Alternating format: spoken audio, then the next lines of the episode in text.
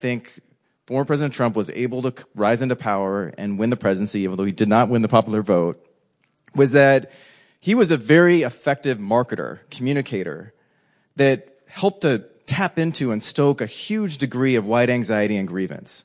White anxiety about the demographic shifts that are taking place in this country. And let's be crystal clear. So many of the efforts to suppress the sacred right to vote are a direct confrontation to trying to prevent demographic change from changing our democracy, to, to stall that change.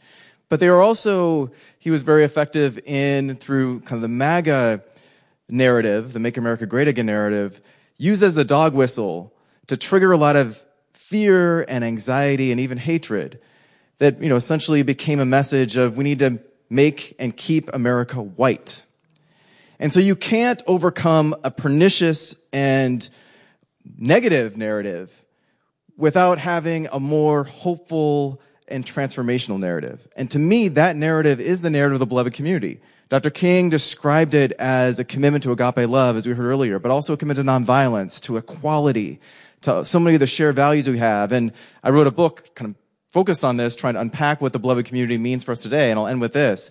My most succinct definition is building a society, building a nation where neither punishment nor privilege is viciously attached to race, to ethnicity, to gender, to sexual orientation, to age, to religion, and building a country where everyone is valued equally, everyone is respected, our diversity is seen as a strength and not a threat, and everyone can thrive. Now, I actually believe that is a vision that the vast, vast majority of Americans would agree to. But we don't hear it nearly enough from politicians. And I actually think it's not going to come from politics. It's got to come from civil society. And the church should be at the forefront of that and not at the back. And then, you know, one thing that comes to my, there are multiple speeches and writings of kings that we don't hear of. I want to commend to you all a speech he gave called The World House, which is a vision for how we can live together in this nation and globally. Essentially, he's arguing that technology and travel and other things and, and bring, I see your phones, look up Martin King World House, read it.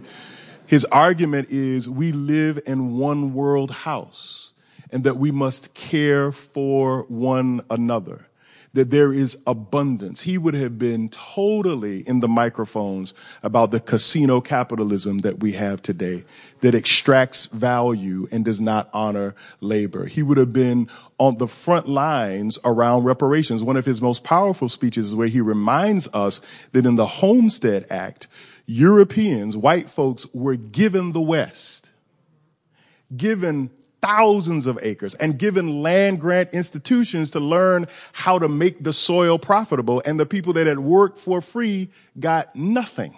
Or in the words of the great philosopher Christopher Wallace, also known as Biggie Smalls, they got Nathan not a thing. And so he would have been on the front line. And the problem with making him a secular saint, it, it, bothers me. We roll him out once a year to be a prophet for color blindness and American exceptionalism. And that is not who he was. Like Jesus, as Reverend Adams said, Jesus was not given a bouquet and balloons in Jerusalem. And Martin King was not given a bouquet and balloons in Memphis. In 1963, one of the leaders of the FBI, after the speech that was made here, said the king is the most dangerous Negro in America. The most dangerous Negro in America. And I believe the holiday is one of the things about it, and you all may think I'm a conspiracy theorist, but I'm not. The purpose is to defang him. And in the words of Cornel West, it is the Santa Clausification of Martin Luther King. He was dangerous. In this sense, the FBI was right. Very, very briefly. I just want to hear just in a sentence or two from each of you because when we talk about Dr. King, we talk about him as a solitary figure. And he was not. He was not. So when we, I, I can't even say reimagine, but when we try to reframe the day, it's part of better understanding the radical nature of his work, understanding the radical people who were around him. Reverend Taylor, really briefly. Well, I always felt, my parents instilled this in me, that Generation X, which I'm aging myself here, I think we might be in the same generation, inherited the unfinished business of the civil rights movement. But that baton keeps getting passed on, needs to be keep, keep getting passed on so that now my kids are going to have to continue this struggle and may really enable us to, to get much closer to this inclusive, just, multiracial democracy that uh, embodies the beloved community. So, Jen, uh, Anna Malaika Tubbs has a book about the mothers of the civil rights movement. When you see King, you must see his mother, Alberta Williams King, who before she married his father was marching and was boycotting in Atlanta. She and her family were some of the early members of the NAACP in Atlanta. And Martin King inherited through his mother. He said his mother taught him about slavery and economics. His mother radicalized him very much like James Baldwin's mother and Malcolm's mother radicalized him. So we must understand that King existed in an ecosystem his father, his grandfather's maternally, he did not arise ex nihilo and start doing what he did. He was a part of a tradition. And you're exactly right. And we must call the names of Prathia Hall and Ella Baker and Fannie Lou Hamer and others who were in that constellation. And so thank you for that. Pastor Lamar, Reverend Taylor, thank you so much. That's William H. Lamar IV, pastor of the Metropolitan African Methodist Episcopal Church in Washington, D.C., and the Reverend Adam Taylor, president of Sojourners. They joined us on stage at the MLK Memorial Library in D.C. for our salute to MLK, the struggle for democracy and the vote. Up next on this special program, we talk about who gets to vote. In a speech in May 1957, Dr. King said, quote, the denial of this sacred right is a tragic betrayal of the highest mandates of our democratic tradition. So where does that fight stand now, more than 60 years later? I'm Jen White. This is 1A.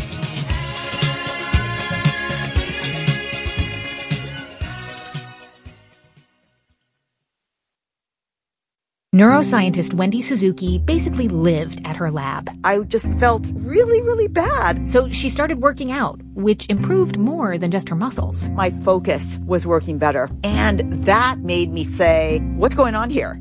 Wendy's discovery has kept her active ever since. New ideas to help you keep your resolutions. That's next time on the TED Radio Hour from NPR.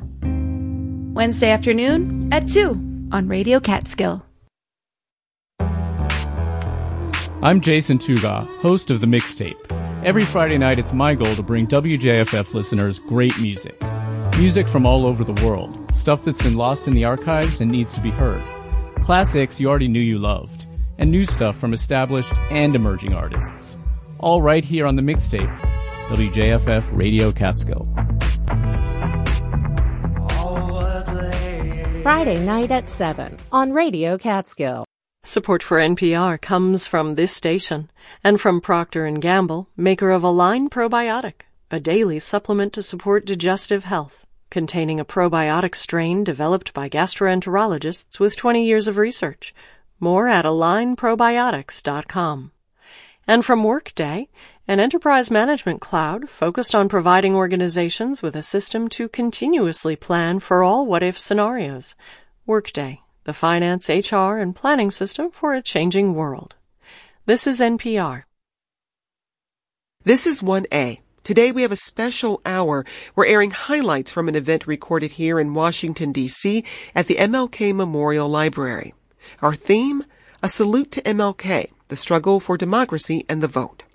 We end with a number of perspectives from those who've made both a close study of Dr. King and those who've borne witness to the backlash to transformative change born out of the civil rights movement and more recent demographic shifts in our country. On stage, Sheryll Cashin, law professor at Georgetown Law Center.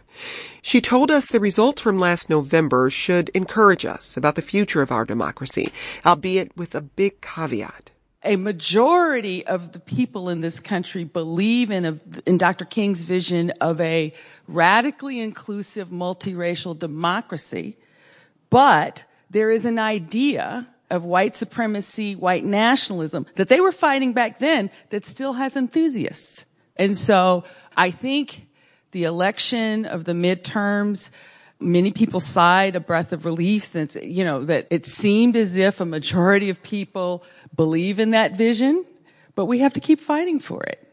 and it is fragile. That's Sheryll Cashin, law professor at Georgetown Law Center. But was her optimism something shared by my next three guests? We're about to hear from writer Rich Benjamin. He's a fellow at Princeton University. Also on stage, Robert Birt, an assistant professor of history and government at Bowie State University and the director of the Karsh Center for Law and Democracy at the University of Virginia, distinguished professor of law Bertrall Ross. In their last conversation, Dr. King shared the following with famed artist and activist Harry Belafonte. I've come upon something that disturbs me deeply, he said. We have fought hard and long for integration as I believe we should have, and I know that we will win. But I come to believe we're integrating into a burning house. And so with these gentlemen, I want to explore King's burning house metaphor, but with specific attention to the fragility of our democracy, white backlash as a response to black progress, and the repercussions of SCOTUS voting rights decisions. So, Professor Birt, the basement, if we, if we look at that as the foundation of this country, and as we said, it contains a fragile democracy, how did Dr. King think about equality as an or the essential element of a successful democracy? Well, you can't have democracy without equality, and you also can't have freedom without equality. But there's something else that's going on here that I think we need to look at. And that is that, uh, if I understand Dr. King correctly, uh, his view is that, uh, yes, the things we're fighting for, at least in terms of constitutional rights, are essential. Uh, and let's not understate that. But let's not overstate it either. And that is to say, winning certain legal rights are important, but they're not enough uh, you can have freedom in a very abstract sense, but lack the concrete forces, he puts it somewhere in his last book, to make human liberation concrete, to make it actual. And this is something I want to be concerned about because you see, uh, I think Dr. King understood, and in the past 50 years, we're coming more and more by experience to understand that simply having more black faces in higher places doesn't change the nature of the game a burning house is a burning house, and having Negroes who are directing it doesn't make it any more just. I, I want to so, get into the economic aspect of this in a minute, but Rich, I, I want us to reflect on the recent presidential elections and, and the January 6th uh, attack on on, Cong- on uh, Congress. And, and what does that say to you about the current state of our democracy? The only silver lining of January 6th is it punctured this air of white racial innocence where finally people see what is what, the extent to which a faction of this country, which is not small, is willing to disrupt the democratic process in fear of all kinds of things, the policy outcomes that come with democracy, paid sick care, a minimum wage, what it really means to have a prosperous multiracial democracy and at least it laid out as we see this insurrection on social media, as we see it on television, it laid out what the other side feels are the stakes involved. And so at least now we know what's what in terms of what people are willing to do to stop what they see as a future that would really be democratic. Well, in your sociological work, Rich, you, you write about white backlash to black progress. But is there is there something unique about what we're seeing right now? Yes. So Jen, I spent two years traveling to the fastest growing whitest communities in this country and I embedded myself there. And what I began to see is a backlash that's based on demographics, a backlash that's based on a fear of perceived declining resources. And some of those resources, when we look at the climate, when we look at finances, are indeed real.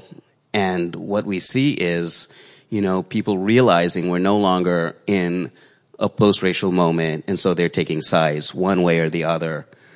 And you know, we've seen historically when you have black progress in terms of the civil rights movement, what happened. But now the backlash, especially after Obama's presidency, especially after more people of color, more LGBT people being elected to Congress, uh, this backlash showing its face. Professor Ross, if we if we talk about the repercussions of the recent Supreme Court decisions on on voting rights, how do you connect that to the House Dr. King warned about? Yeah. Um, one thing to note about Dr. King is that he never saw the Supreme Court as a savior. The progressive left um, has seen the Supreme Court as a savior um, in the current and in the past.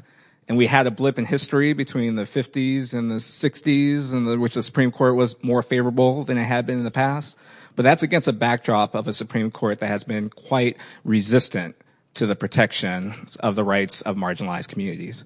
So he saw the Supreme Court as a tool, as a tool to be used to mobilize and to protect the people to be seen as a, to require that those in government act according to their responsibilities. But he did not see the Supreme Court as an institution that's going to protect the house from burning down. The only way the protection of the house from burning down is going to happen is through the mobilization of the people and most importantly, the mobilization of the marginalized. So when you think of voting rights, he didn't think of Supreme Court decisions that took place in the 1960s as a means for protection of voting rights. He saw and he recognized that you had to get into these communities and, and mobilize them to action, to act against state power, which was quite resistant to them exercising any sort of power that would undercut the, the white supremacist system. And so when you think about sort of the court and its relationship to the house burning down, the court was, again, a tool, but not a savior. Well, that takes us to this question we got um, from audience member Dr. Enid Lagace. I hope I said your name correctly. It's a constitutional question, and I'll direct this to you, Professor Ross. Given the challenges to protecting voting rights in our democracy, what new measures should be conceived and implemented to ensure their survival? So I think that it's important to focus our gaze away from the traditional voter suppression that we've been focused on. And this might seem paradoxical, controversial even. We've been so focused on these barriers to voting, these tangible barriers of voting that have been put up by different states, such as voter ID laws and other ways to suppress minority votes. And what we've seen in the actions in places like Georgia, the actions of Stacey Abrams, who lost two gubernatorial elections, but won three senatorial elections. And also won for Georgia, the rebirth of democracy. What we see in her efforts is the actions of Dr. King, in which he saw the most important part of ensuring power is by getting people to the polls. And so the work that we've seen in places like Georgia has been focused on going into communities who have not participated in the political process before and encouraging them and mobilizing them and informing them and, and, and helping them get to the polls. And so when you think about measures that, sh- that need to be put in place to protect and advance our democracy, they have to be focused on those particular efforts. We need to provide the incentives and the protection of those actions. The bigger threats to democracy are not voter ID laws. They are laws that are designed to limit the ability of getting souls to the polls, for example. There are efforts that are designed to, to limit the opportunities of, of people to reach out and connect to voters in their homes.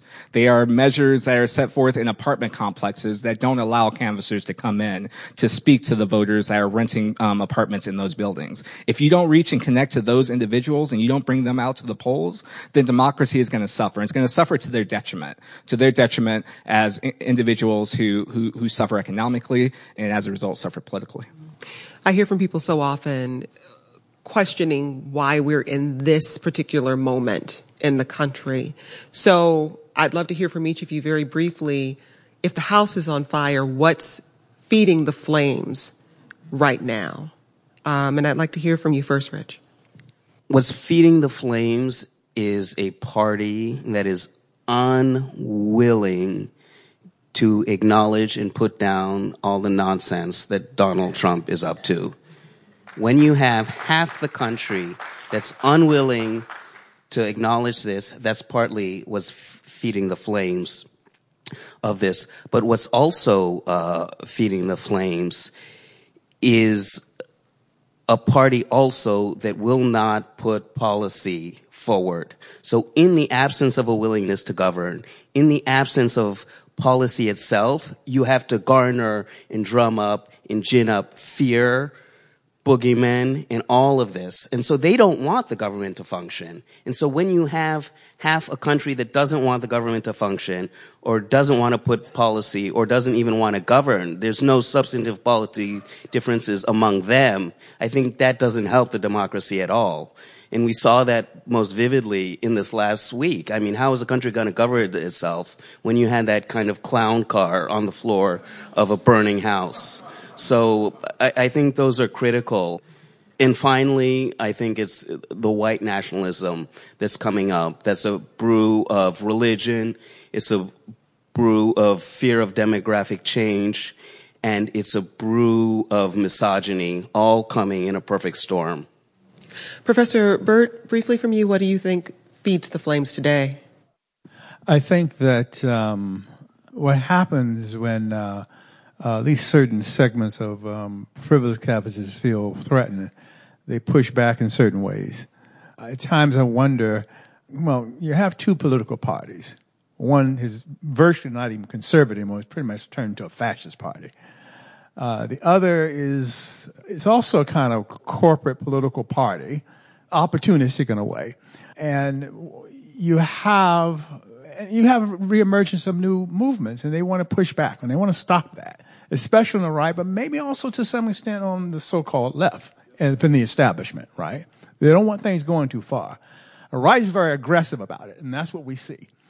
But I think what happens is that uh, they want to stop if they if they cannot reverse progressive achievements that have happened. For example, when I was growing up, and as I've, I think I've tried to suggest before, if we don't, I mean, reality doesn't stand still. If we don't move forward, we're bound to eventually go backward, right? and there are people who want to push it. But Donald Trump is just an obvious one, right? It's very obvious. Some maybe just want to obstruct it a little bit. They don't want to reverse it. They want to hold it, hold it where it is, but it can't stay where it is. It's got to either go forward, expanding democracy, uh, expand it beyond the limits of, of race and, and, class divisions and, and, and, inequalities, or it's going to go backward. We have to push forward. Professor Ross, I, I want to hear your thoughts as well. So I would say, um, and I agree with both of what's been said so far, but I would also add the failure to fully consider and account for the least amongst us. That failure to fully account and consider the least amongst us in a hyper-capitalist society with a limited social safety net leads people to be rather desperate. Desperate for some sort of hero. And sometimes they get misdirected into identifying heroes that are the villains. And if we want to think about the source of the recruitment towards um, aristocratic or not um, authoritarian leadership, we have to think about the vulnerability of our democracy to the fact that there are many people in our society that are completely marginalized and completely forgotten. And they are seeking a way to be remembered. And the way that they, many sought to be remembered is a way that threatened all of us. I'll go back to the work of Stacey Abrams. I see hope in making those connections directly with the people, with talking to them, engaging them, hearing them, listening, and reflecting their voices and the actions that are made by the people in power. If we can replicate and build off of that work, which is the legacy of Dr. King, I think that that gives us hope in terms of the future of our democracy a democracy that's truly egalitarian, not simply along racial lines, but also along class lines as well. Rich Benjamin, Professor Bertrall Ross, Professor Robert Birt, thank you so much for your time.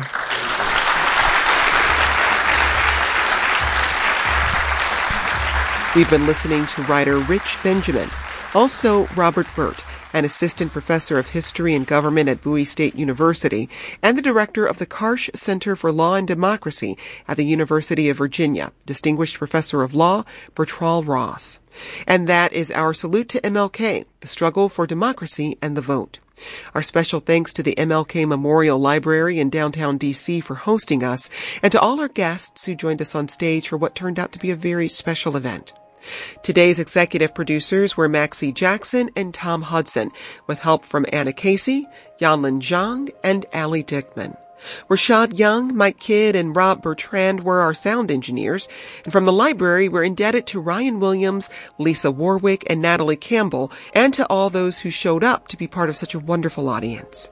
This program comes to you from WAMU, part of American University in Washington, distributed by NPR. I'm Jen White. Thanks for listening. We'll talk more soon. This is 1A.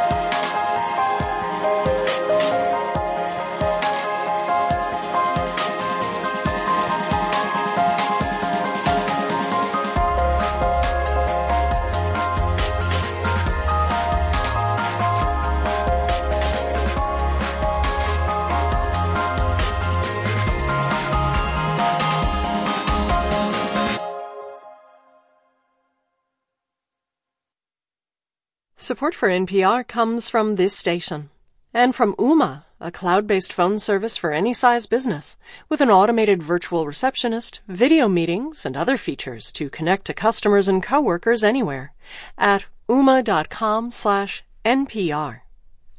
And from Procter & Gamble, maker of Nervive nerve relief. Nervive is designed to reduce occasional nerve aches, weakness, and discomfort in hands or feet due to aging. Learn more at nervivehealth.com. Support for Radio Catskill comes from the Women's Health Center in Honesdale, Hamlin, Waymart, Carbondale, and Lords Valley in Pennsylvania. Physicians and certified midwives who deliver. The Women's Health Center is a Wayne Memorial Community Health Center. WMH.org. From Rourke Law, Liberty, New York, a general law practice serving the Catskills and Delaware River Valley, with an emphasis on estate planning, estate administration, elder law, and real property matters. RourkeLaw.com. WJFF Jeffersonville, W233AH Monticello. Thank you, Dr. King. I've been touched by history. As a child of the civil rights era, I've lived the sting of current events. A journalist, I've chronicled our collective path for 30 years. A historian, I've put those events into perspective, into context of time and journeys and destinies, and known the power of history to cleanse and to heal. I was 10 when I met Dr. King at New York's Riverside Church.